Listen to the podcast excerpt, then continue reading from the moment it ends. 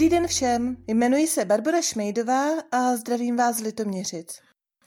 Téma mého příspěvku je Nebojme se být obyčejní. A vychází z toho, že během té monotonní koronavirové doby jsem se rozhodla zpestřit si volný čas tím, že si doplním svůj seznam o některá důležitá literární díla, která mě doposud minula.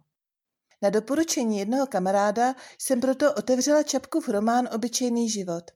No a zcela jistě pod vlivem této výjimečné knihy jsem začala přemýšlet, co to vlastně obyčejný život je. Čím se liší obyčejný život od toho neobyčejného? A především jsem začala uvažovat nad tím, jak odpovědět na tyto podněty z pohledu křesťanství. V tomto příspěvku bych s vámi chtěla sdílet výsledek svého hledání.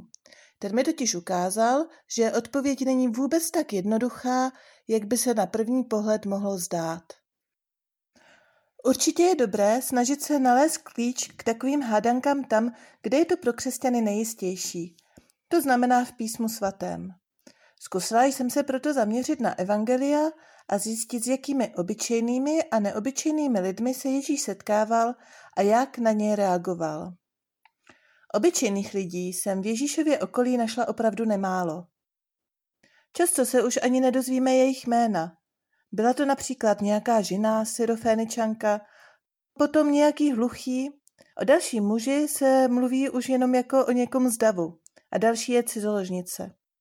Dokonce i ta slavná samařská žena zůstává vlastně v anonymitě.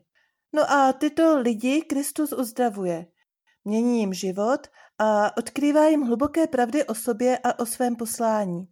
A z těchto pravd církev žije dodnes.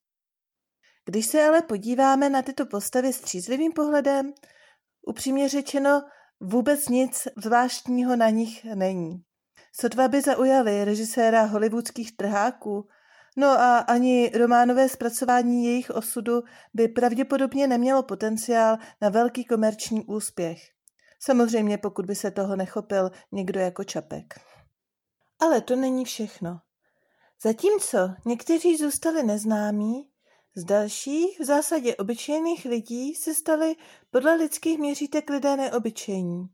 To znamená, že jim do dnešní doby stavíme sochy, malujeme jejich obrazy a ctíme si jejich životního odkazu. Takoví jsou samozřejmě apoštolové s rybářem Petrem v čele. Takový je i Jan Křtitel nebo svatý Josef. Mít přední roli bylo součástí jejich poslání. Ne toho, co si sami naplánovali a vybrali, ale toho, co jim určil pán. A tak jedni zůstali bezejmenými muži a ženami z davu, a druhým se staví pomníky a skládají se na ně básně. No a obojí je vlastně dobře. Tak to mělo být. Pokud by to totiž mělo být jinak, neváhali by ti to velikáni ani na okamžik a stáhli by se do svého obyčejného života. Nepřekvapilo by je, že by jejich jméno zmizelo v propadlišti dějin. Petr by zůstal rybářem, svatý Josef, ten by byl obyčejným otcem od rodiny, tesařem. Zářným příkladem tohoto prolnutí naprosté obyčejnosti a deberoucí neobyčejnosti je Ježíšova matka Maria. Pokaždé, když jí zasvěcujeme ty naše nejkrásnější chrámy, když zpíváme litanie nebo stavíme její sochu na vrchol Mariánského sloupu, zároveň opěvujeme a vyvyšujeme její pokoru, jednoduchost, skrytost a prostotu. Pak v evangelích najdeme postavy, jejíž vlastní vědomí neobyčejnosti postavilo mezi ně a Krista nepropustnou zeď. Jsou to většinou lidé bohatí, vzdělání a mocní. Ne, že by bohatství, vzdělání a moc byly sami o sobě špatné věci a proto s křesťanstvím a svatostí neslučitelné. Problémem je, že jejich majitelé se snadno přestanou cítit obyčejnými. A pokud si na svou neobyčejnost zvyknou, pak už činy obyčejných lidí začnou být nejen pod jejich úroveň, ale zcela mimo jejich obzor. Mocného krále Heroda by už ani nenapadlo jít se do Betléma poklonit nově narozenému spasiteli. Pišný farizeus by se nikdy neposadil k Ježíšovým nohám jako Marie z Betánie a bohatý mladík smutně odchází, protože život chudého učedníka je pro něj zcela nepředstavitelný. Co z takové úvahy plyne pro nás dnes? Ponaučení ze zkušenosti postav evangelijního příběhu si mohou vzít lidé v očích světa obyčejní, ale i ti neobyčejní. Podívejme se na obě tyto varianty. Nejprve se zaměřme na ty neobyčejné. Být neobyčejný je v dnešní době silným trendem, proto často i nevědomě nebo nechtěně čelíme tlaku na to, abychom si obstarávali tituly, profesní prestiž, vysoké postavení nebo se snažili o úspěch a popularitu. Příběh úspěchu je základním vzorcem, který se objevuje jak v business literatuře pro dospělé, tak v pohádkách pro děti. Říct, že bychom si podle Evangelia měli vážit obyčejnosti, jde přímo proti tomuto proudu. Evangelium ukazuje, že čím více obalíme naše já naplněnými potřebami úspěchu a důležitosti, tím méně jsme sami sebou. Všechny tyto věci totiž umí velmi dobře obalit a ukonejšit naše malé, křehké, obyčejné já. Fungují jako neprorazitelný krunýř a ten nám zakazuje ukázat se jako zranitelní, jako ti, kteří potřebují pomoc, nebo jako ti, kteří neznají odpověď na všechny otázky. Problémem je, že Bůh mluví přesně k tomu já pod krunýřem. A pokud je ten krunýř příliš pevný, jeho slovo nemá šanci nás zasáhnout. Jak může nabídnout spásu někomu, kdo si myslí, že už ji našel?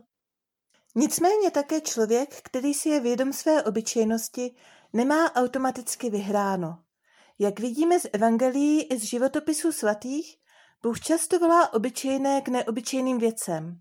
Jakmile toto povolání zazní, je třeba všeho nechat a poslechnout. Velkou překážkou však může být otázka, která se v tomto kontextu nabízí. Jsem to vážně já, pane?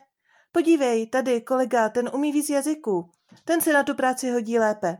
Opravdu voláš mě? Jak si můžeš myslet, že bych já zrovna mluvil k lidem?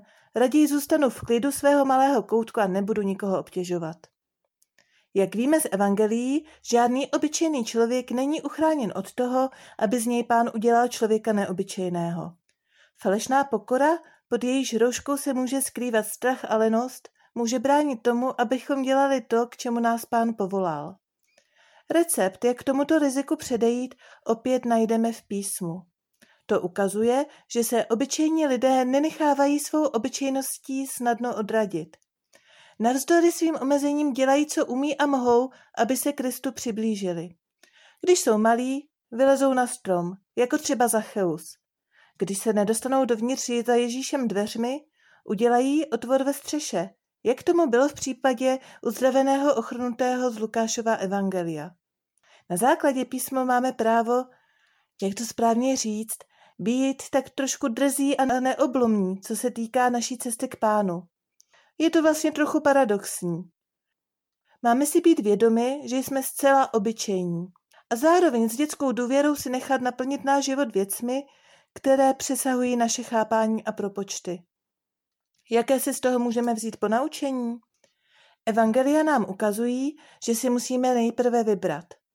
Buď budeme zcela obyčejně a tuctově neobyčejně krásní, vzdělaní, majetní a mocní, případně budeme celý život naříkat, že takový nejsme, nebo přijmeme sami sebe. Jací jsme a přesně takový, ne jiní, předstoupíme před pána. Pravda, třeba zůstaneme v očích světa i tak úplně obyčejní.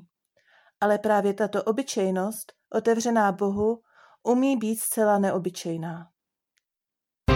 Podcast u Ambonu pro vás připravuje Fortna. Slovo na všední i sváteční dny najdete každé pondělí a pátek na Fortna EU a na Spotify.